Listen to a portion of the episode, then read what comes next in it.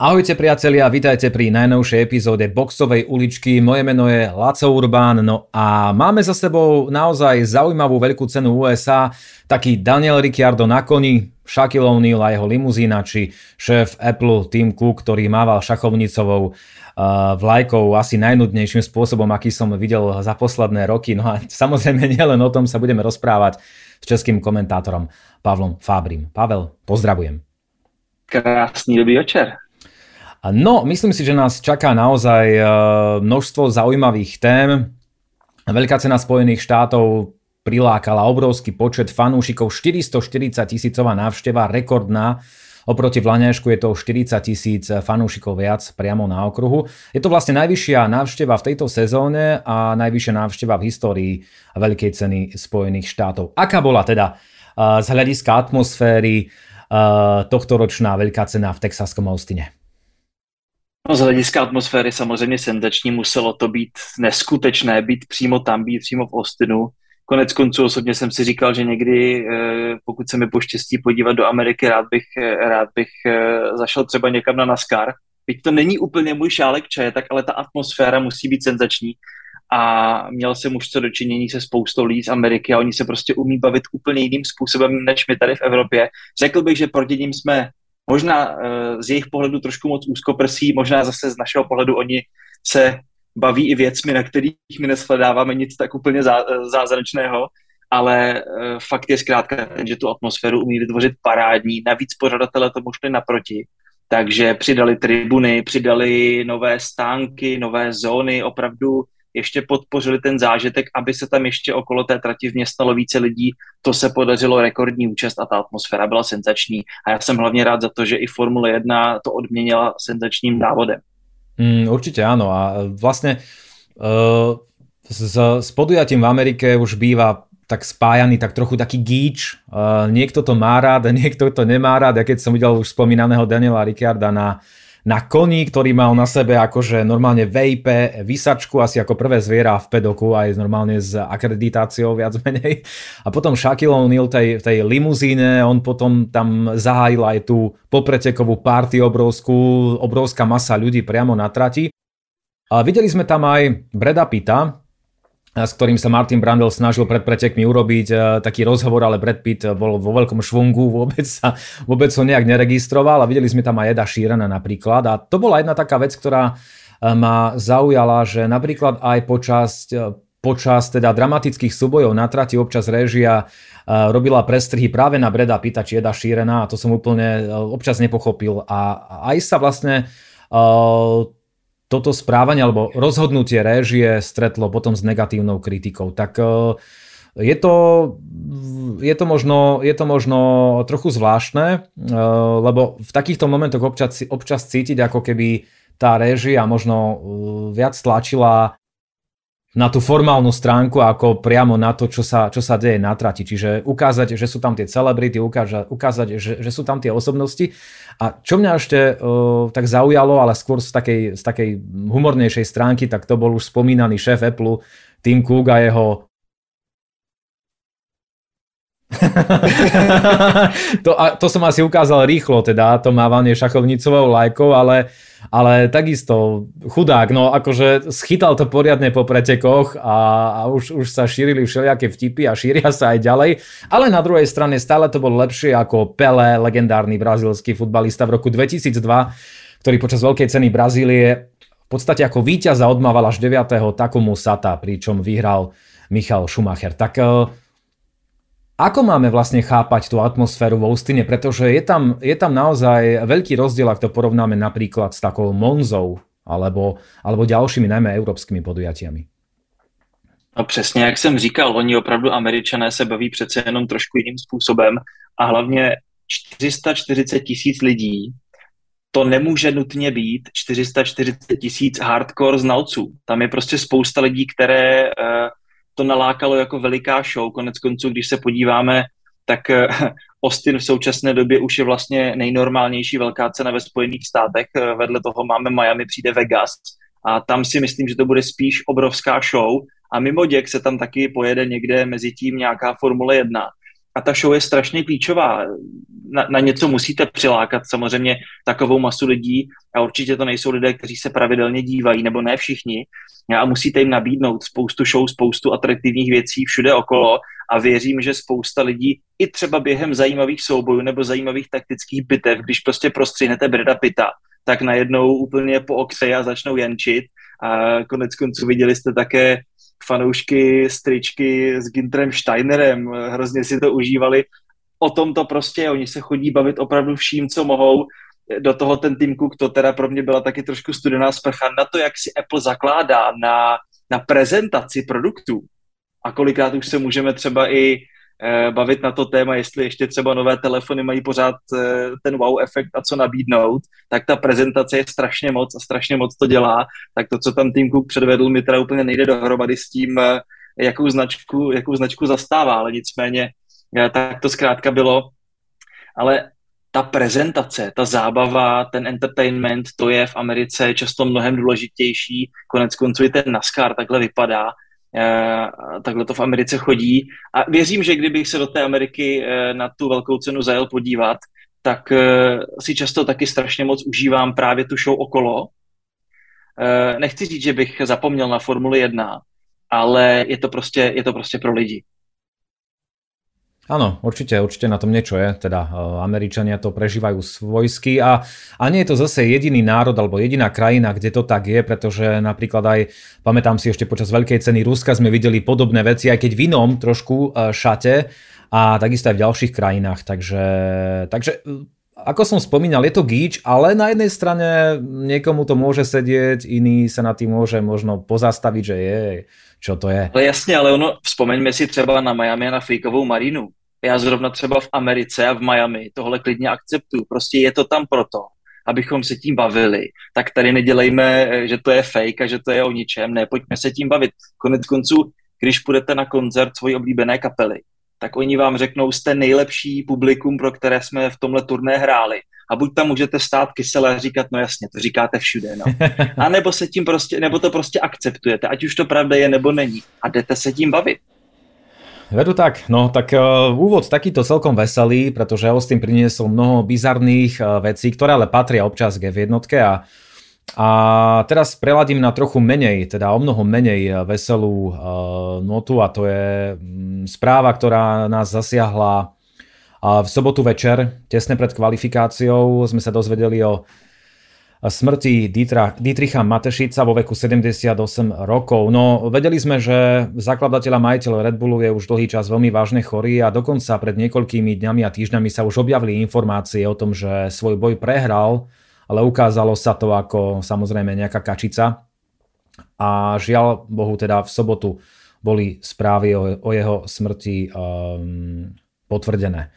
No, bola to veľká osobnosť, o tom sa asi nemusíme baviť, nielen čo sa týka F1, ale celkovo um, motoršportu a športu, veď Red Bull má hokejové týmy, futbalové, takisto v F1, hej, v roku 2004 bol odkúpený nevýra, nevýrazný Jaguar a potom od roku 2005 uh, prišiel Red Bull a dokázal veľké veci.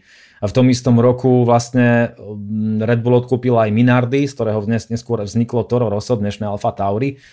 A ani nebudem menovať tých všetkých pilotov, ktorí môžu z časti, minimálne z časti ďakovať aj Matešicovi za to, že sa dostali tam, kam sa dostali. Napríklad taký Sebastian Vettel, talentovaný, bol samozrejme mladík svojho času, ale bez podpory by to asi nikam mm, nedotiahol. Max Verstappen samozrejme, ale napríklad aj taký Carlos Sainz, ktorý sa podpore Red Bullu tešil ešte počas svojho účinkovania vo formule BMW. Tak o čo, o čo prišiel svet? Alebo o čo, o čo prichádza svet eh, smrťou Dietricha Matešica? No, Red Bull samozřejmě znamená spoustu věcí. Když se podíváte eh, obecně na sportovní scénu, tak kdekoliv se děje eh, až neuvěřitelná šílenost, kterou lidé dokáží se svým tělem nebo sportovním náčiním dělat, tak většinou tam někde je logo Red Bullu. A Dietrich Matešic ne, že by sám osobně byl eh, vysloveně takovýhle šílenec a že by se musel nutně účastnit všech těchto věcí eh, a všechny si je vyzkoušet, ale dokázal tomu dát volný průchod, dokázal mít tu vizi, dokázal prostě uh, lidi, uh, řeknu, přivést a nechat v nich vykvést tu radost z věcí, o kterých možná si ani do té doby nesnili, že vůbec se dají dělat. Podpořil nespočet talentů, opravdu strašná spousta lidí může dělat a vůbec objevila vášeň pro něco, co třeba ani nevěděli, že existuje, právě díky Red Bullu. Red Bull má spoustu, spoustu zastoupení v juniorských programech, ať už se bavíme o motorsportu nebo jakýchkoliv jiných sportovních soutěžích. A to je třeba strašně důležitá věc, opravdu podpora juniorů, podpora lidí, kteří by strašně rádi chtěli, mají ambice, mají, mají talent, mají ten elán, ale potřebují samozřejmě nějaké zázemí, potřebují vybavení. A za Dietrichem Matešicem se zkrátka dalo v tomto smyslu vlastně přijít i s šílenými nápady a on je byl schopen podpořit. Takže veliká persona, konec konců ale vlastně trošku možná paradoxně a kontrastně k tomu člověk, který není nějaký, nebo nebyl nějaký velký showman, nebyl člověk, který by vysloveně žil nějakým veřejným životem, relativně soukromý člověk, e, ale opravdu člověk, u kterého tyhle všechny věci dokázaly najít útočiště a není zas tak mnoho podobných značek, které by ve světě dosáhly stejného výhlasu a stejného dosahu jako právě Red Bull. Určite áno. O, vlastne Matešicová smrť ovplyvnila celú víkendovú atmosféru, čo je úplne pochopiteľné, pretože naozaj odišla veľká osobnosť. Ale ani to nezabránilo Red Bullu, aby získal 5. pohár konštruktérov. Ale najprv by som sa chcel ešte venovať Maxovi Verstappenovi, pretože zdá sa, že aj keby sa rozpadol asfalt, tak on, on dokáže vyhrať. Štartoval druhý v prvej zákrute bol už prvý. Aj Carlos Sainz jednoducho vieme, ako dopadol, ale už pre tou prvou zákrutou bolo uh, pomerne jasné, že o tú prvú priečku asi, asi príde. Uh, neskôr prišiel na trať safety car, potom Verstappenovi pokazili vlastne boxovú zastávku v 36. kole, tam uh, bola problémová pištol vľavo vpredu, ak sa teda nemýlim a Max tedy pomerne aj dosť ostro nebudem to úplne tak akože štiplavo komentovať ako on, ale, ale veľmi, veľmi tak farebne a ironicky alebo sarkasticky sa poďakoval svojmu týmu za to, ako to, ako to dobabrali v tej chvíli. Čo mi prišlo na jednej strane uh, pochopiteľné, pretože pilot je v zápale boja a tak ďalej, ale na druhej strane Max má naozaj počas celej sezóny tú techniku a to auto na perfektnej úrovni. Predviedol opäť parádnu stíhaciu jazdu, za Lewisom Hamiltonom a opäť ho pripomenulo trochu to, to vlaňajšie, ten vlaňajší súboj titanov, ktorý nás tak naozaj, naozaj bavil. No a manéver v 50. kole sa mi zdal úplne tak, že Hamilton nemal jednoducho šancu sa brániť. Ja som aj s niektorými kolegami, novinármi eh, debatoval o tom, že či to Hamilton udrží alebo nie, či, či ho Verstappen dobehne a či ho predbehne, ak ho dobehne. Napokon, napokon mu to vyšlo, no a má na konci 13 víťazstiev v sezóne, rovnako ako Vettel a Michal Schumacher. Eh, Max eh, získal 13 víťazstiev v 19 veľkých cenách, Schumacher to zvládol za 18 ale nezabúdajme na to, že Verstappen môže Šumiho ešte stále poraziť, eh, čo sa týka v percentuálnej úspešnosti. Zatiaľ je to tesné, Schumacher to má cez nejakých 72%, a myslím, že max nejakých 68 v tejto chvíli, ale dokonca zostávajú ešte tri veľké ceny.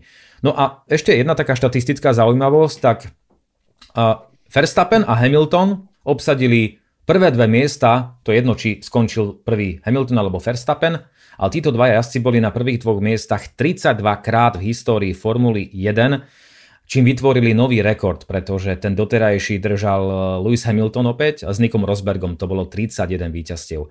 Asi sa nemusíme baviť o tom, či je Maxov titul zaslúžený, ale čo sa dá ešte povedať k jeho, k jeho výkonu a k tomu, aký je jednoducho neoblomný a ide si za tým víťazstvom?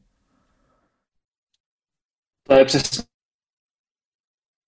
tady, tady si myslím, tady je uhozený hřebíček na hlavičku, eh, protože eh, jasně, ten titul je naprosto zasloužený, tady vůbec není o čem.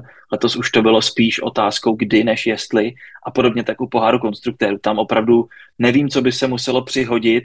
Jasně, možná nějaká dvojitá porucha a tak by se, tak by se korunovace odložila o jeden víkend, ale nevím, co by se muselo přihodit, aby Red Bull eh, prohrál tu bitvu o pohár konstruktérů s Ferrari, tam už skutečně nebylo moc o čem.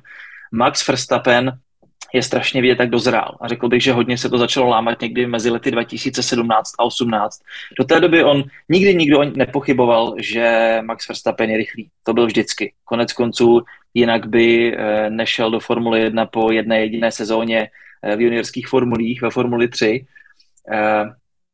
Eh, Max Verstappen byl taky vždycky ale agresivní a na začátku kariéry měl relativně hodně incidentů, které končily kolizemi, zbytečně vyhrocenými situacemi, kontroverzemi. Jasně, Max Verstappen tam vždycky ukazoval, hejte se, staří pardálové zkušenosti, já se vás nebojím a rozhodně já tady nebudu nikomu uhýbat. To je všechno pěkné. Jenomže pokud prostě jste v těch kontaktech dnes a denně, tak eh, to prostě dobrý obrázek nedělá. A jestli chcete být mistrem světa, tak si nemůžete tyhle ty výpadky dovolit. A Max Verstappen postupně pochopil, jaká je ta správná míra agresivity. Ale ne do té míry, že by přestal být agresivní, jako se to některým pilotům děje, ale on pořád dokáže být agresivnější než mnozí jiní. Mně se na něm strašně líbí to. On je jeden z mála pilotů, kteří se prostě nespokojí se svou pozicí. Je řada jezdců, kteří e, vlastně dojedou závod plus minus na nějaké té stejné pozici, kde se během toho závodu drží po dlouhou dobu. A přijdou a řeknou, ale soupeř byl moc rychlý. Dneska jsme na to prostě neměli, nefungovalo tohleto, tamhleto, pneumatiky dělali tohleto, tamhleto, vyvážení, raz, dva, tři, čtyři. Max Verstappen jde a něco zkusí. I když je to sem tam nějaká šílenost, i když to vyžaduje míru agresivity, tak teď už ale umí poměrně dobře odhadnout a umí použít. Já si do dneška pamatuju třeba velkou cenu Malajzie 2017. Tam prostě pořád ještě Red Bull dost zaostával, samozřejmě za Mercedesem a taky za Ferrari.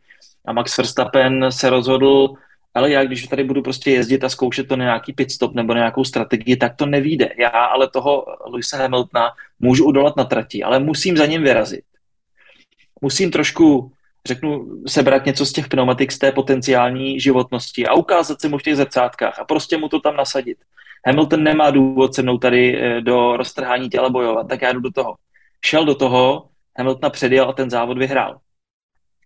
A takových momentů Max Verstappen ve své kariéře má dost a kulminovalo to samozřejmě tím loňským ročníkem, kdy Max Verstappen po dlouhé době dokázal být někým, kdo vydržel ten strašný tlak toho boje o titul. Ono porazit Luise Hamiltona nebo vůbec kohokoliv jednou, dvakrát, třikrát, to se dá. To zvládli třeba takový Valtteri Bottas, ale vydržet to celou sezonu, to je opravdu strašný tlak. A víme všichni z minulého roku, že bitva o titul se zdaleka nevede jenom na trati. To je každičký psychologický náznak, eh, nějaké rýpnutí v médiích, eh, nějaká emoce, všechno. Opravdu Mercedes uměl použít úplně všechno vůči Maxi Verstappenovi a Red Bullu. A Max Verstappen s Red Bullem věděli, že jim nezbývá nic jiného, než opáčit stejnou, stejnou mincí. Což se snadno řekne, ale je strašně vysilující dělat to celou sezónu, kterou navíc máme neustále delší a delší. A to je strašný tlak a člověk je z toho opravdu strašně vyflusaný. Konec konců proti Luise Hamiltonovi to dokázal jenom eh, Nico Rosberg a ten, když to dokázal v roce 2016, tak na konci roku řekl a dost, jednou a stačilo. Už tohle nikdy nechci absolvovat znovu. Já jdu z Formule 1 pryč, už mi to stačí, radši budu doma v klidu s rodinou. Eh, Sebastian Vettel si na tom vylámal zuby, Valtteri Bottas si na tom vylámal zuby. Verstappen je první, kdo to dokázal a teď na to navazuje. Bylo by hodně zajímavé vidět, pokud by Mercedes i letos byl podobně silný, jaká by byla druhá sezóna v takové přestřelce, tím, že Mercedes samozřejmě šel výkonnostně relativně dost dolů a Ferrari není v té pozici, kdy dovede ustát tenhle tlak celý rok, tak už to pak měl Max Verstappen velmi jednoduché a bylo to na něm strašně vidět. Bylo vidět, jak už si to umí víceméně náhodu užít a víceméně vyhrát z kterékoliv pozice. Do toho jenom teda poslední douška, tam mi opravdu nesedí některá ta vyhrocená rádia, ještě když se jedná o nějaké opravdu důležité momenty. Jasně, kdyby to bylo v boji o titul. Pořád úplně nejsem, nemám sympatie k prostému nadávání do vysílačky prakticky asi v jakémkoliv momentě, ale budíš v opravdu hodně vyhrocených situacích jasně. Ale v momentě, kdy už má v kapse druhý mistrovský titul, Eh, v závodě, který pak stejně dokázal vyhrát. Já nevím, tohle je věc, kterou podle mě ještě Max Verstappen musí vypilovat, protože si samozřejmě musí uvědomit, a on to sám ví, on to sám ví, už to několikrát říkal, úspěch je o dobrých lidech a my je v Red Bullu máme a v tom má pravdu. Ale tou jedovatostí, zvláště v momentě, kdy to není potřeba, ty lidi může dlouhodobě taky rozeštvat. To se třeba dařilo dost úspěšně Fernandu. Na tohle si Max Verstappen bude muset dát ještě bacha. A věřím, že tady ještě může rozhodně udělat nějaký krok kupředu. Ale jinak na to, kolik mu je, je neuvěřitelný komplexní, kompletní, zdravě agresivní závodník, kterého bude sakra těžké porazit. Veru tak, no Max, on, ako bolo povedané, naozaj dozrel počas posledných, počas posledných sezón a už to zďaleka nie je Crash Stappen, ako na začiatku ho prezývali, to, to už zďaleka nie. No a aj vďaka tomu Red Bull slávi 5. pohár konštruktérov. Mne sa až nechce veriť, že prvý od roku 2013. A, a taká, takisto zaujímavá možno štatistická vec, aj keď je to len štatistika, tak Red Bull je vlastne piatým tímom Formuly 1, ktorý dosiahol 90 víťazstiev v F1 Predtým sa to podarilo Ferrari, McLarenu, Williamsu a Mercedesu, takže uh, naozaj veľmi pekné, veľ, veľmi pekný úspech, ale teraz by som sa chcel povenovať aj niečomu inému, pretože Red Bull síce oslavuje, a bavili sme sa o tom, že víkend bol poznačený smrťou Dietricha Matešica, ale bol poznačený aj niečím iným, a to už spomínanou politikou a rozpočtovým stropom, pretože Trošku sa nám opakuje taká slovná prestrelka z minulého roka medzi Christianom Hornerom a Totom Wolfom. V sobotu Horner predstúpil pred médiá a začal vysvetľovať, ako to vlastne je a, a objavili sa ešte v piatok správy, že Red Bull mal vraj rozpočet prekročiť o necelé 2 milióny, 1,8 milióna. Či je to naozaj takto ešte v tejto chvíli úplne presne nevieme. A FIA ponúkla Red Bullu kvázi dohodu o vine a treste, ktorú ale Red Bull, e, ak teda sa rozhodne, že ju bude akceptovať, tak tam nie sú vraj žiadne nejaké, žiadny priestor na nejaké vyjednávanie a tak ďalej. Ale Red Bull aj napriek tomu e, vlastne niektoré veci v rámci tej dohody ako keby odmieta a Horner sa snažil aj počas víkendu stretnúť s prezidentom FIA Mohamedom bin Sulajemom, čo sa uh, najprv nedarilo, nedarilo, nedarilo, potom sa stretli, nevieme ako to celé dopadlo, ale uh, médiá informovali o tom, že rokovanie alebo nejaké dohadovanie bude prebiehať aj ďalej, pretože pochopiteľne po tom, čo Dietrich Matešic zomrel, tak jednoducho už na toto nebol priestor a pravdepodobne samozrejme ani, ani chuť, takže tieto veci by mali byť doriešené ešte pred veľkou cenou Mexika. No, uh, Horner pred médiami vlastne povedal, že, že Red Bull je ako keby verejne pra, pranierovaný a že zamestnanci takisto trpia, pretože ich deti v škole sú šikanované. Hej, to bolo už trošku také, také hranie na city, no ja netvrdím, že to tak nie je, nebol som tam, nie som tam, neviem, ale, ale toto Wolf reagoval, že samozrejme sarkasticky, že uronil slzu teda keď počul tieto slova a toto Wolf, ale aj Zach Brown naznačovali to, že tu obeťou nie je vlastne Red Bull, ktorý sa to podľa nich snaží takto nejako komunikovať, ale obeťami sú práve tí ostatní, ktorí tie pravidlá neporušili. Tak ako to je a čo vlastne, čo vlastne k tejto téme vieme povedať, pretože ešte doplním jednu vec, že uh, spomína sa veľmi často aj to, a spomenul to samozrejme aj toto Wolf, že že je jedno, o koľko Red Bull uh, prekročí ten rozpočtový strop. Dôležité, je, že ho, že, dôležité teda je, že ho prekročí, pretože aj Louisa Hamiltona z vlanejšej veľkej ceny Sao Paula diskvalifikovali kvôli 0,2 mm. A bolo jedno, či to bolo, či to bolo toľko, alebo či to boli 2 metre. A jednoducho pravidlo bolo porušené a trest bol naozaj tvrdý. Tak čo by mali robiť? Ako viem, že to je ťažká otázka, sám na ňu neviem odpovedať, ale zaujíma ma názor, že ako by mala teraz vlastne FIA reagovať a, a čo s tým jednoducho? No, o tom tématu můžeme říct na jednu stranu už strašně moc a na stranu druhou vlastně strašně málo, protože toho pořád mnoho nevíme a teď první věc. Já bych si docela odpáral od toho uh, ta jednotlivá vyjádření Kristiana Hornera, Tota Wolfa. My z minulých let moc dobře víme, jak oni umí tnout do živého plus taky hrát na city a tak přesně bych ty, ty výrazy četl. Jestli někdy někoho šikanují na hřešti, nehodlám to popírat, ale Kristian uh, Horner umí uh, na takovou notu zahrát. Ale to v podstatě vlastně vůbec nemusíme řešit. Uh, každopádně špatně už je to, že se to téma uh, strašně propíralo v době, kdy ještě vlastně ani ty uh, závěry nebyly známé. to, že se něco takového dostane vůbec na povrch, je špatně z toho důvodu, že přesně tyhle věci má FIA řešit naprosto v klidu, nezaujatě, bez zbytečného politického tlaku. Pokud se to dostane na povrch, tak logicky, co začnou všichni ostatní dělat, a je to vidět, všichni jdou jak na pranýř, linčovat Red Bull, ještě ani nevíme pořádně, nebo tehdy jsme pořádně ani netušili, o kolik případně mohl být ten eh, rozpočtový strop překročen, jestli vůbec a tak dále. A už se tady volalo po tvrdých trestech. Samozřejmě eh, ti, kteří, eh, kterým leží v žaludku ta loňská porážka a to, to, jak dopadlo loňské finále, tak volali potom, že Max Verstappen samozřejmě musí přijít o ten mistrovský titul a tak dále a tak dále. To jsou všechno strašně předčasné závěry. A čím víc teďka roste ten tlak tohoto typu, tak eh, tím víc si říkám, jak potom FIA vlastně může rozhodovat eh, nestraně objektivně a posuzovat tu situaci správně. Tenhle ten veškerý tlak musí zůstat momentálně někde, někde pryč a FIA opravdu musí rozhodovat na základě faktů. Pak je tam ta paralela s překročením technických pravidel, jasně 0,2 mm. Jenže to je věc, která je naprosto exaktně měřitelná. Tam potom je to bez debaty. Druhá věc je ale rozpočtový strop. Je to první rok, co jsme řešili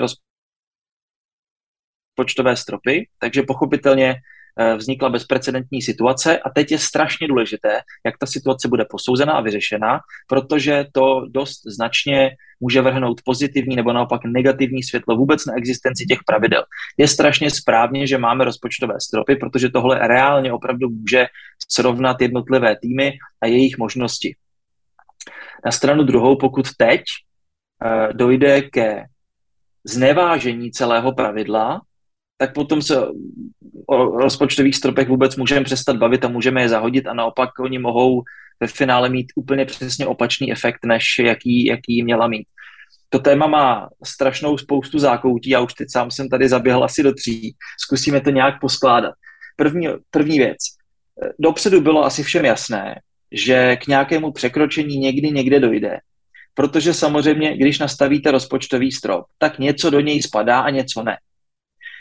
Jak to nastavíte? To musí platit eh, nějaké kategorie, které nějak definujete, ale nikdy nejste schopni dopředu pojmenovat každou jednotlivou položku. My jsme si z toho trošku dělali legraci, jestli olivy hospitality se tam počítají nebo nepočítají. Je logické, že nějaké náklady tam spadat mají a nějaké ne. A jako asi v každé firmě na světě, když eh, pochopitelně eh, se máte před nějakým auditem zodpovídat, no tak se můžete hádat, co v které kategorii být má, co nemá, co se jak posoudit dá a nedá. A vždycky do určité míry tam nějaká subjektivita je, čili potenciál pro různé interpretace. Tohle nikdy nebude černobílé. Jasně, s každým dalším nalezeným problémem můžeme udělat nějakou iteraci a říct, dobře, konkrétně tohle tam spadat bude, konkrétně tohle tam spadat nebude, ale vždycky se najdou témata nová. A teď je ta otázka. Red Bull samozřejmě, a naprosto v tom věřím, donesl rozpočet, který je pod tou uh, požadovanou hranicí. Oni nejsou hloupí, oni nepřinesli prostě rozpočet, který říká 152 milionů. To by si všichni hnedka čukli na čelo a řekli, to snad nemyslíte vážně. A ještě tam pod čarou byl někde nový difuzor a podlaha. Takhle to určitě nevypadalo. Red Bull samozřejmě prezentoval rozpočet, který byl v pořádku, ovšem logicky muselo nastat to, že FIA řekla, no moment, ale tyhle položky tam taky počítat musíte a když je vysčítáme, tak jste přes. O tolik a o tolik. Pokud to tak skutečně je, tak máme ale seznam, který dobře nečítá 145 milionů, ale dejme tomu těch 147. A na kterou položku my teď ukážeme prstem, že je ta přes? Je to podle chronologie nebo podle dopadu na výkonnost, jsou to ty olivy jsou přes, nebo je to difuzor přes, nebo co z toho je přes ten rozpočet. Mělo to vliv opravdu na výkonnost týmu, nebo nemělo? To je další posouzení. Právě proto, že tohle je tak strašně komplexní a nedá se to jednoznačně posuzovat jako třeba nějaké exaktní uh, rozměry na autě, tak uh, právě proto v těch finančních regulích je ten takzvaný institut toho ABA, čili v podstatě dohodě o tom, že ten daný tým přistoupí na to, že pravidla porušil. A to je strašně důležitá věc, protože pochopitelně, pokud porušíte rozpočtový strop, může vás čekat eh, celá řada sankcí. Jedna z nich je pokuta, což tím způsobem je vlastně hrozně úsměvné, protože eh, zaplatit víc peněz za to, že jste zaplatili víc peněz, je samo o sobě vlastně strašně zvláštní. a naopak to jde celkem proti smyslu toho pravidla, protože pak ty bohaté týmy si mohou dovolit opravdu hodně a o to víc si to mohou dovolit než ty, než ty týmy chudší. Ale to je jedna věc. Pak je nějaké odebírání bodů, které tam samozřejmě možné je, pak jsou docela zajímavé věci jako redukce eh, dalších testů nebo redukce budgetu do příštích sezon nebo redukce možnosti využití aerodynamického tunelu a tak dále. To jsou zajímavé možnosti, ale je strašně důležité citlivě posoudit opravdu, nakolik to zavinění bylo závažné a tím pádem, kolik teď třeba teoreticky Red Bullu sebrat. Podstatné je to, že FIA teď nabídla Red Bullu tuhle dohodu. Pokud na ní Red Bull přistoupí, tak se děje několik důležitých věcí. Za prvé, už nemůže přijít o body. Což je docela zajímavé, pokud se máme tady reálně bavit o tom, že by se Verstappen třeba měl ještě bát o ten loňský titul. Pokud Red Bull na tu dohodu přistoupí, už se nic takového definitivně nestane. Na stranu druhou je tam přeci jenom ještě určitý prostor pro vyjednávání, protože se bude poměřovat, nakolik skutečně a o kolik skutečně ten rozpočet byl překročen. Podle toho by se třeba brali ty testovací dny nebo, nebo eh, nějaký čas v tom tunelu a tak dále. Eh, tam je ještě jako to nějakou diskuzi, kdy si to opravdu FIA s tím Red Bullem budou muset vyjasnit. Co je podstatné, eh, Red Bull taky bude zbaven možnosti na odvolání. Cokoliv pak už FIA nastaví, to už bude platit. Takže ono stále je to pro Red Bull velmi ošemetné a je to určité riziko, jestli do toho jít nebo nejít. A sám jsem strašně zvědavý, jestli Red Bull skutečně eh, tu dohodu přijme nebo ne. Pokud si je skálo pevně eh, jistý a přesvědčený, že rozpočtový strop nepřekročil, tak si dovedu představit, že řekne, ne, my to podepisovat nebudeme. Jenomže pak už jde v uvozovkách k tomu, k té porotě, k tomu jakoby soudu, kde už opravdu mohou padat mnohem přísnější tresty ale taky se Red Bull může kompletně zprostit viny a víc toho, tak, víc toho naprosto s čistým štítem. Pokud tu, hodu, tu dohodu podepíše, tak vlastně tím formálně říká jasně, my jsme pravidla porušili, i když to třeba reálně nemusela být pravda. Ale zase do toho jde s tím, dobře, teoreticky dostaneme menší tresty, ale taky se zbavujeme možnosti na, na odvolání. Je to hodně zajímavá bezprecedentní situace, jsem strašně zvědavý, eh, k čemu tam dojde a jak eh, teď z toho vybruslíme ven, protože je hlavně, už, už jsem to zmiňoval, strašně důležité, teď to posoudit opravdu korektně, protože pokud uh, tam zbyde, a ne snad pachuť, ale opravdu důvodné podezření, že uh, vlastně ta pravidla byla ohnutá a to ohnutí bylo ignorováno, tak ty rozpočtové stropy dostanou opravdu strašný zásah. A klidně, a už to, už to i rivalové říkají, no tak jasně, tak my do příštích let půjdeme s tím, helejte se, tak my ta pravidla taky budeme trošku porušovat a dostaneme za to takovýhle malý trest. To nám vlastně nevadí, to je prostě, v podstatě jenom jiné vyjádření ceny za to, že ten, ten rozpočtový strop porušíme a to nám nevadí, do toho jdeme a můžeme se o tom debatu klidně bavit ještě hodiny a hodiny. Jasné, úplne rozumiem tým týmom ostatným, pretože určite áno, ak, ak z toho akože Red Bull vyviazne s nejakým eh, symbolickým trestom, tak jednoducho Mercedes už viem, že tiež hovoril o tom, že ak, ak z toho Red Bull vyviazne teda ľahko, tak to na budúci rok porušia aj oni.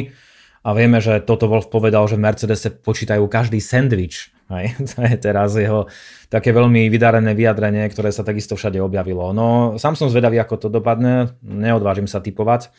Um, niektorí fanúšikovia, najmä Mercedesu, dúfajú v to, že Verstappen príde o ten titul. Priznám sa, že ja tomu neverím, ale akože stať sa to môže, ale odhadujem to na veľmi nízku pravdepodobnosť, že by to zašlo až tak ďaleko, pretože image Red Bullu by bol veľmi, veľmi poškodený. Aspoň e, myslím si, že v očiach mnohých fanúšikov. A ešte dopoviem jednu vetu, že objavilo sa aj teraz počas víkendu video, kde priamo v Austine na pódiu medzi fanúšikov prišli Max Verstappen a Sergio Perez a kričali tam na nich podvodníci. Ľudia kričali, kričali na nich, že, že, že podvodníci, ale treba to asi uvieť na, na správnu mieru, pretože mnohí novinári, ktorí boli priamo na mieste, tvrdili, že boli priamo tam a jednoducho tie pokriky vôbec nebolo až tak počuť, e, ako to zachytil ten konkrétny mobilný telefon, ktorým bolo to video natáčané. Hmm. Takže jazdci to možno ani nepočuli. No k tomu jedna věc, jako e, dovedu si představit, že když se pak Max Verstappen se Sergiem Perezem takhle někde zjeví a jsou tam jejich neúplně příznivci, tak na ně tyhle věci volají a potom Uh, nemám důvod nevěřit Kristianu Hodnerovi, když říká, no ale jako na, na děti našich zaměstnanců jiné děti volají prostě, že jsou děti podvodníků. A tohle lidi opravdu dělají a s proměnutím tohle je hnus.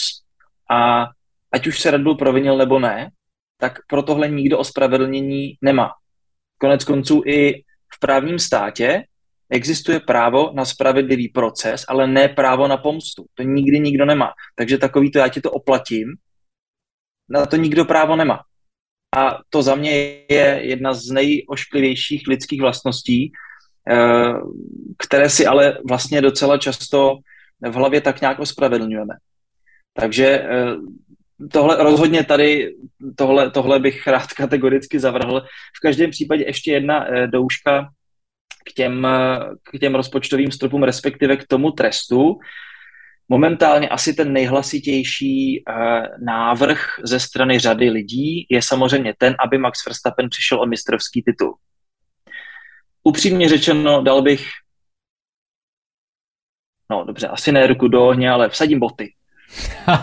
to a tak to je celkom, to je jakože celkom rozdíl. ruku do ohně, ale tak, jasně, jasně. No ne, jsem na 99,9% přesvědčen, že nedojde k odebrání titulu Maxi Verstappenovi mm-hmm. uh, už proto, co by tím ještě dalšího FIA sama o sobě říkala. To je strašně nebezpečná věc. Za prvé, nepodceňujme ty jiné tresty, třeba snížení času v aerodynamickém tunelu. To je velká věc. To opravdu může ten tým poškodit i na několik sezon dopředu. Nebo, protože už tak, jestli Red Bull vyhrál pohár konstruktérů, tak toho času ze všech týmů bude mít do budoucna nejméně. Takhle teď vlastně fungují ta nová pravidla. Ale když se ještě vrátím k potenciálním odebrání titulu Maxi Verstappenovi, já si dovedu docela dobře představit, že pokud si Red Bull skutečně jistý tím, že ta pravidla neporušil, tak nepřistoupí na tu dohodu a půjde se být před, ten, před tu porotu. Protože nevěřím tomu, že by Maxi Verstappenovi titul odebrali, když si vezmeme, ze jakých okolností v loňském roce to finále proběhlo, kdy dovedu i pochopit tu lidskou motivaci Michaela Messiho. Ta sezona byla fantastická a dovedu na základě jiných rozhodnutí, která Michael Messi dělal a byl hodně odvážný a často ty věci bral na triko. A vlastně v tom má moje, měl moje sympatie. Tak si dovedu představit, že on přišel a, a, a řekl si, ty my přece takhle super sezonu nemůžeme skončit za safety car. To je tak strašně nehodné toho, jak ta sezona vypadala. Eh, to už bych skoro s nadsázkou tehdy, jestli nechtěl eh, skončit sezonu za safety kárem a chtěl k tomu trošku ohnout pravidla, tak a teď mě neberte za slovo, ale to už bych snad řekl, tak pojďme radši dát červenou vlajku. Klidně ukliďme všechny ostatní do boxu, řekněme tak, pro vás už sezona skončila, děkujeme moc krát. Hamiltonovi s Verstappenem bych dal čerstvé červené gumy a řekl jim, tak máte tři kola, playoff, sezona nerozhodla, tak rozstřel a věřím, že do dvou kol by se vystřelili mezi sebou, ale to je trošku jiná, jiné téma. Ale když se k tomu vrátíme, Michael Messi opravdu ohnul pravidla, aby nenechal dojet sezónu za safety kárem. Bohužel, vedlejší účinek to mělo ten, že on bohužel postavil Lewis Hamiltona do neřešitelné situace, naprosto na pospas Maxi Verstappenovi a Lewis Hamilton neměl jak to udělat správně. Takže vlastně uh, se prakticky nemohl bránit. Ale zároveň musíme říct, že Max Verstappen a Red Bull v té situaci neudělali vůbec nic špatně. A kdokoliv jiný v jejich situaci by udělal přesně to samé. A tam nevzniká absolutně jakýkoliv regulatorní základ, jak jim ten titul sebrat. Oni neudělali nic špatně. FIA udělala hrozně hloupou věc, ano. Mercedes byl v neřešitelné situaci a právem se může cítit ukřivděný, ale Red Bull neudělal vůbec nic špatně a teď, kdyby FIA měla přijít a použít pravidla o rozpočtovém stropu na to odebrat Maxi Verstappenovi ten titul, tak co by tím říkala? Řešila by tím, že skutečně Red Bull porušil nějaký rozpočtový strop, anebo by tím říkala, hele, my jsme to loni fakt zvorali a teď jsme našli nějakou jinou věc, záplatu, jak to tady můžeme zkusit, ale opravdu bezskrupulentně ohnout na druhou stranu. To přece taky není dobře. Pokud tohle se stane, tak si pište, že ty kontroverze budou ještě mnohonásobně větší. Drive to Survive ďalších 20 sezón len o tom by asi bolo, pretože ako na jednej strane niektorí tvrdia to, že by Red Bullu mali odobrať body pohári konštruktérov, ale ja zase v tom, neviem, nevidím nejaký význam, pretože, alebo rozdiel, pretože uh, Max jednoducho sedel v aute, ktoré mohlo mať výhodu vďaka prekročeniu rozpočtového stropu a tie body získal práve možno kvôli tomu autu. Ale to je no opäť... Jo, ale to je opäť akože úvaha jedna, jedna z 35 alebo 350 možných, o ktorej sa môžeme to se, baviť. To se právě nikdy nedozvíme. To no. je, pojďme si, pojďme si zahrát jednoduchou uh, dětskou soutěž, rozdejme si prostě, já nevím, eh, stohy papíru, dáme si 10 minut a řekněme si prostě uh, v deseti soutěžících máte 10 minut na to postavit z těch papírů co nejvyšší věž. Jo a vám tady, pane, dáme 11 minut. Je to nefér, ale znamená to, že ten člověk tutově vyhraje? No neznamená musí tu minutu být schopen využít. A nebo pak taky za někým přijdeme a řekneme, a ty máš jen 9 minut. Znamená to, že určitě prohraje? Ne. Pořád může být, pořád je to ještě o tom, jak ty prostředky využijete a hlavně tam se vždycky strašně špatně dokazuje, že to opravdu mělo ten přímý vliv. To prostě nedokážete. Jasně, to je. No dobré, poďme mi ďalej, pretože Max Verstappen a Red Bull nám ukrojili celkom, celkom slušnú porciu času a máme tých tém ešte pomerne dosť. Chudá Carlos Sainz, no ako inak mám začať e, túto tému? Ja neviem, po necelých 250 metroch tuším, prišiel o šancu zvíťaziť druhýkrát ve jednotke. V sobotu sa tešil z tretej pole position tu prvú získal Silverstone, ale vieme, že e, aké boli tie podmienky a v Belgicku štartoval prvý kvôli tomu, že Verstappen mal trest. No a teraz prvýkrát jednoducho vyhral kvalifikáciu na suchu, naozaj za kvázi rovnakých podmienok, podmienok ako jeho, jeho súperi. No a čo povedať k tomu, k tomu manévru, k manévru alebo incidentu? Šieste vypadnutie v sezóne. George Russell v prvej zákrute jednoducho to neodhadol úplne, úplne, úplne dobre. Sainz sa stiahoval ako keby do Maxovho vnútrajška, ale George ho tam trafil. A mohol, mohol George niečo spraviť inak v tej chvíli? No těžko. Tohle je zkrátka uh, motorsport ve vší čisté krutosti. Tohle se prostě děje a samozřejmě uh, je to, jak se říká, heartbreaking moment prostě pro Carlose Sainze, samozřejmě z pole position Eh, byť o to první místo přišel, tak eh, být roztočený v první zatáčce a okamžitě odstoupit, to je jedna z nejhorších věcí, co se vám samozřejmě v tom závodě sportovně může stát. Eh, jenomže tam, aspoň z mého pohledu, docházelo ke dvěma separátním soubojům. Carlos Sainz se zkoušel vrátit zpátky na vnitřek, aby ještě zkusil zabojovat vůči Maxi Verstappenovi. Už se nikdy nedozvíme, jestli by to dopadlo nebo ne.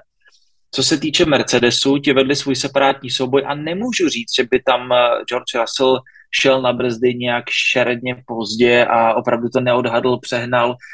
Když se podíváte, a těch leteckých záběrů jsme měli spoustu, na tu, prostě na profil té zatáčky, ona je tak schválně postavena, aby vysloveně vybízela k dramatům, protože v nájezdu se ta trať úplně neskutečným způsobem rozšiřuje, hmm.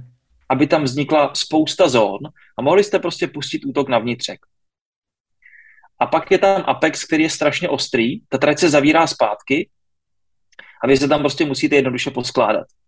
A když v tom souboji vpředu Carlos Sainz udělá switchback z vnějšku zpátky na vnitřek, takže vlastně skříží tu trať skoro zpátky vůči eh, eh, naproti Georgi Russellovi. A Russell zkouší později na brzdy, aby vybrzdil Luisa Hamiltona v relativně normální manévru na vjezdu je tam spousta místa, na, vně, na, na tom výjezdu opravdu ta trať je mnohem uší, tak to zkrátka k takovým situacím vybízí. Není to ojedinělý případ pro tenhle ten okruh. Eh, takových situací se tady stalo, ještě stane. Za mě s ohledem na to, že šlo o první kolo, tak racing incident, eh, ani s tím trestem nemám úplně problém. Eh, George Russell za to dostal pět sekund. OK, jak se říká, prostě rány ze zadu, v první zatáčce se ho posuzují prostě přísněji. Eh, asi taky v pořádku. Důležité je, že George Russell se sportovně došel hned po závodě Carlosi Sainzovi omluvit a víc tom asi nehledejme. Mm-hmm. Áno, uh, ja som takisto s tým trestom úplne OK. Niektorí, uh, aj novinári, aj fanúšikovia žiadali viac. Iný menej. Ralf Schumacher takisto vravel, že podľa neho sa nemalo trestať vôbec, pretože to podľa neho bol pretekársky incident a Martin Brandl, bývalý pilot v jednotky, takisto vravel, že trest je v poriadku, pretože Sainz mal takisto dávať trochu pozor a uistiť sa, že do neho nikto nenarazí, aj keď no povedzme si, mal na to čas, keď, keď bojoval s Verstappenom, tam jednoducho tých pretekárskych ideálnych pretekárskych stôb je možných viac, čiže tam naozaj tých aut bolo príliš veľa na jednom mieste a ako bolo povedané, Russell bojoval s Hamiltonom, Sainz s A nejenom čas, ale uvědomme si, že v momentě toho kontaktu měl Carlos Sainz úplně jednoznačně George Russell v mrtvém úhlu. On ho neměl šanci vidět vůbec.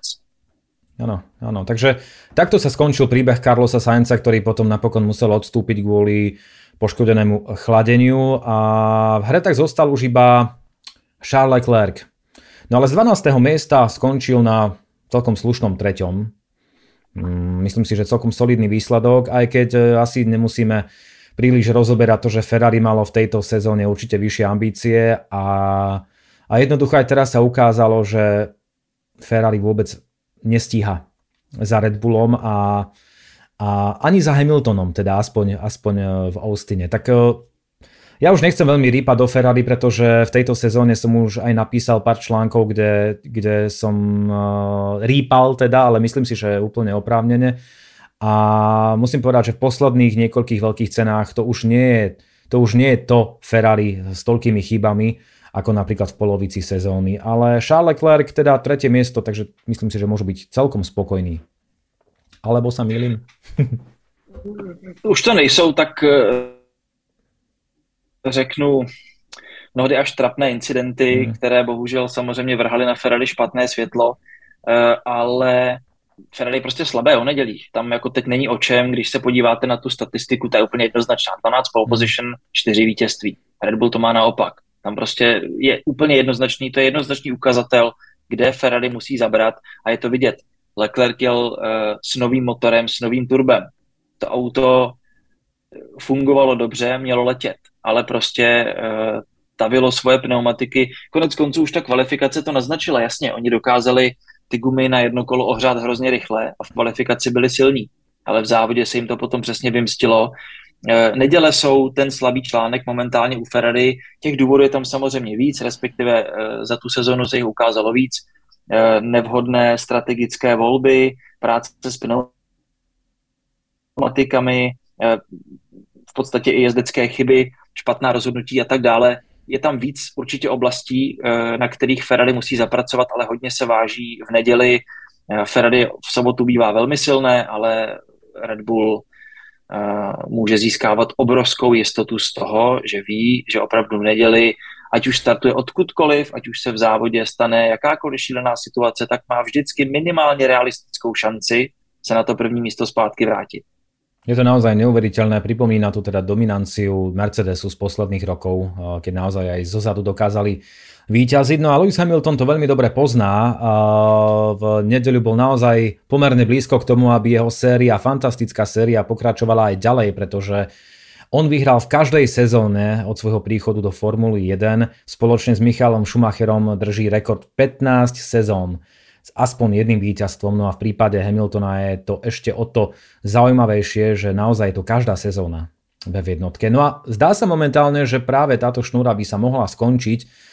Má ešte tri pokusy na to, aby to, aby to zvrátil, ale jednoduché to určite nebude, pretože ani v Mexiku, ani v Brazílii a ani eh, v Abu Zabi to nebude eh, jednoduché proti, proti Red Bullu. Ale Hamilton bol včera naozaj motivovaný aj po pretekoch, samozrejme trochu sklamaný, ale ale povedal jednu zaujímavú vec, že ak Mercedes postaví dobré auto, tak on ho dostane na vrchol. Takže zdá sa, že Hamilton ešte zďaleka neskladá zbrané do budúcich sezón a aj keď sa čo to pošuškávalo o jeho možnom konci, tak on je, zdá sa, plný odhodlania aj naďalej.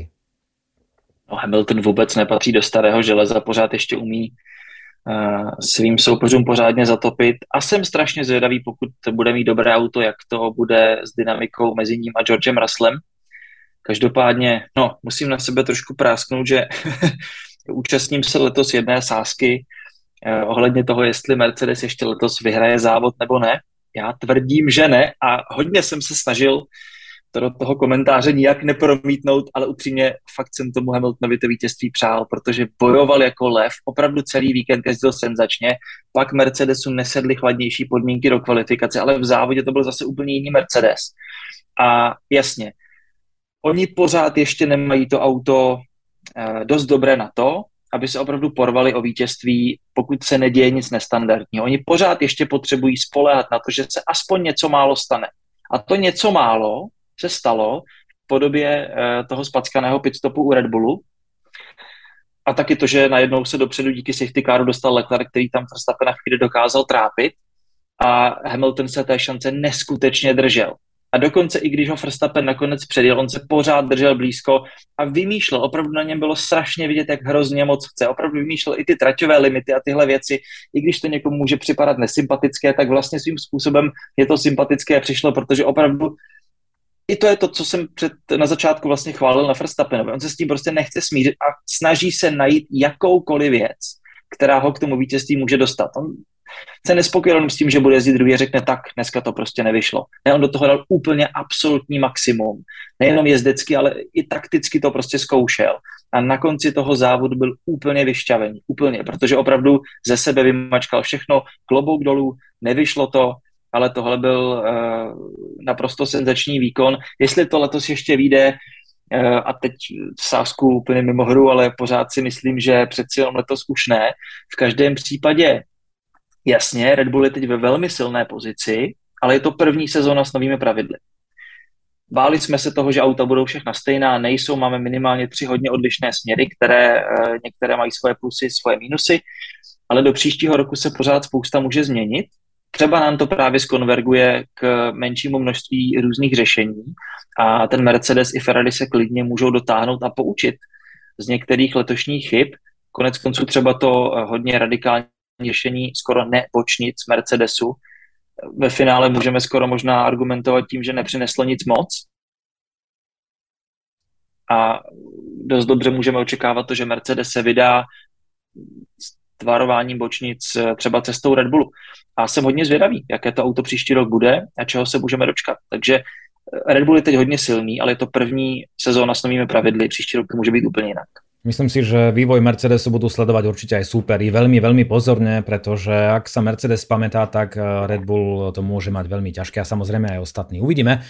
Uh, no, jeden z highlightov, aj keď asi nechcených, uh, prišiel v 22. kole Uh, budúci tímoví kolegovia sa tak povediať poboskali nechcene. Uh, druhý safety car. Najprv, najprv sme nevedeli, že o čo ide, teda aspoň ja nie, pretože videli sme iba nejaké úlomky, až potom sme si všimli, že to je Lance Stroll a Fernando eh, Fernando Alonso. Alonso sa snažil dostať pred, eh, pred svojho budúceho teda tímového kolegu No v takmer 300 km e, rýchlosti narazil do strola, ktorý urobil taký zvláštny na poslednú chvíľu manéver na ľavú stranu, no a všetci vieme, čo sa stalo, Alonso vyletel do vzduchu a chvala Bohu, že netrafil tú prijazdovú e, cestu medzi dvomi múrmi, tam bola taká, taká pauza. A, a dokázal dokon, dokonca pokračovať, čo ja absolútne som tomu nechcel veriť, že po niečom takom uh, to ten Alpin vydržal, z čoho je to vlastne vyrobené, keď to, keď to prežije, prežije takú, taký, taký katapult a hrozostrašné niečo proste a Alonso dokázal pokračovať, uh, naozaj prepadol sa na, na 17. miesto, potom skončil 7. Tesne pred koncom mu odpadlo spätné zrkadlo, ktoré sa potom ukázalo ako rozhodujúce v jeho neprospech. Um, skúsme sa najprv povenovať tej, tomu, tomu samotnému incidentu. Uh, Stroll dostal dva trestné body a v Mexiku sa posunie o tri miesta na štarte dozadu. A čo to vlastne Stroll spravil? Prečo to urobil? Veď Alonza musel vidieť. Veď to je... Ja, ja nechápem, uh, čo sa tam dialo. Napríklad Will Buxton som videl jeho tweet hneď po nehode a on tam akože Strollovi nie, že vynadal, ale tak veľmi, veľmi asertívne sa vyjadril, potom svoj tweet aj zmazal, keď som ho hľadal opätovne. Uh, bola to asi hlúposť však. No obrovská. Uh, už z toho pohledu, že k tomu souboji došlo uprostřed rovinky, tam, kde se otevírá DRS a ta rovinka je strašně dlouhá. Uh, takže stejně reálně, i, i kdyby tam v podstatě Stroll zvolil defenzivní vnitřní stopu, tak Alonso prostě to poslal ne doleva, ale doprava a toho Strolla by stejně předjel. Tam opravdu v tomhletom Austin je okruhem, kde se dá předjíždět a tím pádem i třeba v tom souboji Verstappen-Hamilton eh, ten, který se brání, má relativně málo šancí, pokud ta výkonnostní převaha je veliká. Tohle byl takový z mé strany skoro až zoufalý pokus na poslední chvíli. Tohle mělo přijít o poznání dřív, pokud se Stroll chtěl takhle bránit. To, co předvedl, už byla jenom mimořádně nebezpečná situace a tady by za mě uh, Stroll měl dostat výrazně přísnější trest, který právě by měl být přísnější z toho důvodu, aby měl výrazně silnější výchovný prvek. Protože tady jsme si opravdu koledovali o strašný průšvih, buďme rádi za to, jak to dopadlo, ale i pro samotného Strola. Ono jenom to, že se vlastně roztočil do bariéry a že ho nikdo netrefil. Tam za ním měl ještě hrozen aut, vysokou rychlostí. Uh, Stroll taky může děkovat za to, že z toho auta ve finále mohl vylézt po svých. Mohlo to dopadnout opravdu strašně ošklivě. Plus mě ještě jímal hrůza, když jsem viděl Alonso, jak letí k té, k té bariéře eh, těsně za místem, kde je takový ten, eh, vlastně ta mezera ve svodidlech. Tu kdyby trefil, tak šel vlastně do těch svodidel v mnohem nepříjemnějším úhlu a to mohla být ale strašná rána. Takže klobouk dolů, z čeho je vůz vyrobený, no taky jsem si vlastně pokládal to, jak to ten Alpin přežil. Je pravda, že v tomhle je vlastně ten uhlíkový kompozit neuvěřitelný materiál, ale zase eh, on je to vlastně nehomogenní materiál, který má strašnou citlivost na to, v jakém směru ta rána přijde. Konec konců, když se podíváte na, na tu strukturu, tak proto taky skládáte ta vlákna různě přes sebe, abyste maximalizovali uh, všechny ty směry, ve kterých eh, ta vlákna vydrží, vydrží hrozně moc na, na tah to zvládne úplně neuvěřitelné, neuvěřitelné zatížení. Ale pak se taky stačí do toho, eh, do toho karbonového dílu trefit, eh, řeknu, v blbém směru a on se prostě rozletí. Takže tam právě ta směrovost je strašně důležitá a tím pádem některé nehody to přežije úplně neskutečné věci a v některých to auto se rozpadne eh, opravdu no, no na padrť víceméně tam měl Alonso veliké štěstí a to, že s tím dokázal dojet klobouk dolů, konec konců pak jsem taky scháněl nějaké fotky někde na Twitteru a uh, vyskakovaly na mě i ty jiné šílené incidenty, které dokázal Alonso přežít, i třeba tu bouračku v Baku, kdy to pomalu na dvou funkčních kolech dovezl do boxu, auto už ani nezatáčelo uh, a stejně s tím autem ještě dokázal snad, jestli se nepletu, tak kdo je taky na bodech. Nebo potom jeho nehoda v Austrálii 2016, kde to mám pocit, že Alonso je snad transformer. Vždycky z toho neskutečného patvaru nějak vyleze. Takže ano, klobouk so... dolů, a, ale hlavně velké štěstí. Tak Ironman jednoznačne Alonso, pretože toto, čo, čo, čo prežil a videli sme, aký bol vyčerpaný po pretekoch, ako tam sedel na tom no. pravom prednom kolese a to ešte netušil, že, že naozaj príde taký zvláštny trest uh, zhruba 6 hodín po skončení pretekov, pretože uh, on O to 7. miesto napokon prišiel, dostal, dostal 30 sekundovú penalizáciu a skončil, eh, ak sa nemýlim, tak na 15. mieste. Jsem zvědavý, jestli nakonec mu to místo ještě nebude vráceno, protože ano. aspoň z toho, co Haas uh, tam vytvořil, tak uh, dá se tam najít několik procedurálních chyb v tom protestu, které Haas, který Haas podal, takže kdo ví, třeba ještě to sedmé místo dostane zpátky, ale skoro bych řekl, že pilot Alonzova kalibru Eh, nad tím si možná už jen tak trošku povzdechne, ale ten pocit z toho, že do toho dal všechno a zajel skvělý závod, ten už nikdo nesebere. Veru, on, on vravel aj po pretekoch, že mal, že mal naozaj strach a bál sa, že, že skončí v bariérach, že ten náraz bude oveľa, oveľa horší a napísal na Instagrame, postol taký zaujímavý príspevok, ktorom stálo, že samuraj musí zostať pokojný, aj keď hrozí nebezpečenstvo. A myslím si, že on to, on to naozaj zvládol na jednotku. No a kto to včera zvládol na jednotku, tak bol aj Sebastian Vettel, ktorý zachraňoval čest týmu Aston Martin, pretože čo si budeme klamať, len Stroll eh, neby tejto nehody, tak mohol skončiť poriadne vysoko. Sebastian Vettel možno ešte vyššie, nebyť pokazanej zastávky v boxoch. Naozaj 17 sekúnd, takmer 17 sekúnd, to je príliš veľa.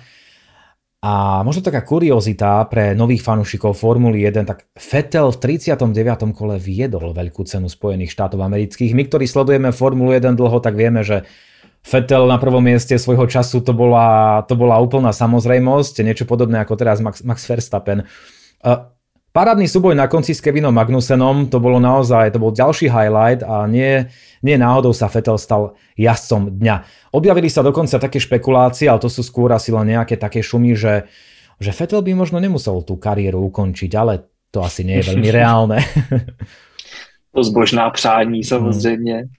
Já nepochybuju vůbec o tom, že až Vettel stráví nějaký čas doma, tak ho přeci jenom zjistí, že ho svrbí ty prsty že stejně něco musí dělat, ale zase na stranu druhou on eh, opravdu chová velkou lásku ke své rodině a hodně si ji váží eh, a toho, co v té rodině má, i proto v podstatě tu rodinu hodně drží v soukromí a věřím, že jeho, zrovna jeho, bude velmi naplňovat i ten rodinný život. Jsem taky přesvědčený, že on najde určitě zalíbení i v jiných, i třeba mimo sportovních, eh, možná vyšších tématech, co se týče třeba environmentalismu a tak dále a tak dále. Ale tu lásku k motorsportu nejde vymazat a myslím si, že řekl bych, že už ne ve Formuli 1, tak ale na něčem nebo v něčem nebo okolo něčeho ho ještě jezdit uvidíme. Ano, ale ten no. závod byl samozřejmě zajetý fantastickým způsobem. Konec konců Astonu ten okruh mimořádně sedl. Na začátku závodu Astony byli na třetím a pátém místě a nakonec skutečně Vettel, a to je přesně ono, on se nevzdal. Po tom, co uh, přišla ta smůla, věděl, že v tom autě tu sílu má a tak do toho šel možná snad i ta frustrace možná mohla jít stranou z toho, že se nepovedl pit stop, ale věřím, že si Fetl i to předjíždění a tu stíhačku zpátky velmi užil. Ještě takhle na konci, přeci jenom v těch posledních závodech už se ten Aston trápí, už je to takové, že člověk si někdy říká, že už si Fetl musí myslet, no hlavně už je to skončí. Tohle si musel opravdu naprosto upřímně užít a my jsme za něj všichni byli mimořádně rádi. Veru tak, tak Fetel je okrem toho, že je výborný pretekár, tak je aj e, ochranca alebo prírody hej, a, a zastanca e, zelenej energie a ekológie a tak ďalej. No a v Austine e, spoločne s organizátormi vysadili 296 stromov ktoré majú symbolizovať počet jeho pretekov v jednotke. Ja by som sa chcel ešte v krátkosti pomenovať budúcej sezóne a, a novinkám, pretože Williams ohlásil Logana Sargenta ako nového pilota od roku 2023 nahrady Nikolasa Latifiho. No ale v jeho prípade, v prípade Sargenta to nie je také úplne uh, samozrejme, aj keď Jost Kapi to potvrdil, že s ním rátajú, tak musí ešte získať potrebné body na udelenie superlicencie. Ak sa nemilím, tak v F2 musí skončiť najhoršie šiestý a samozrejme potrebuje odjazdiť ešte nejaký potrebný počet kilometrov vo voľných tréningoch. Ale asi úplne logický ťah eh, F1 pod vedením Liberty Media, americký pilot, eh, pribúdajúce podujatia v Spojených štátoch. Eh, z hľadiska marketingu asi nie je o čom. Ono to dopadne, jasně. Williams tvrdí, že ta národnost nehraje tu klíčovou roli, mm. že Logan Sargent je vynikající pilot a to bez zesporu je ještě potřebuje dozrát trošku, protože třeba letos ukázal, a Williams to konec konců řekl, uh, to vítězství nebo ten moment, který je přesvědčil o tom, že Sargent je už materiál na Formuli 1, tak bylo uh, tak byl triumf na Silverstoneu. Tam zajel Sargent opravdu skvěle. Uh, ale pak měl třeba momenty jako na Zandfortu, kde po velmi hloupě provedeném prvním kole nakonec neodhadl Eh, rychlost před sebou jedoucího auta a hned v prvním kole to zapíchl do bariéry v relativně vysoké rychlosti. To byla až školácká chyba. Že to ještě potřebuje vyladit.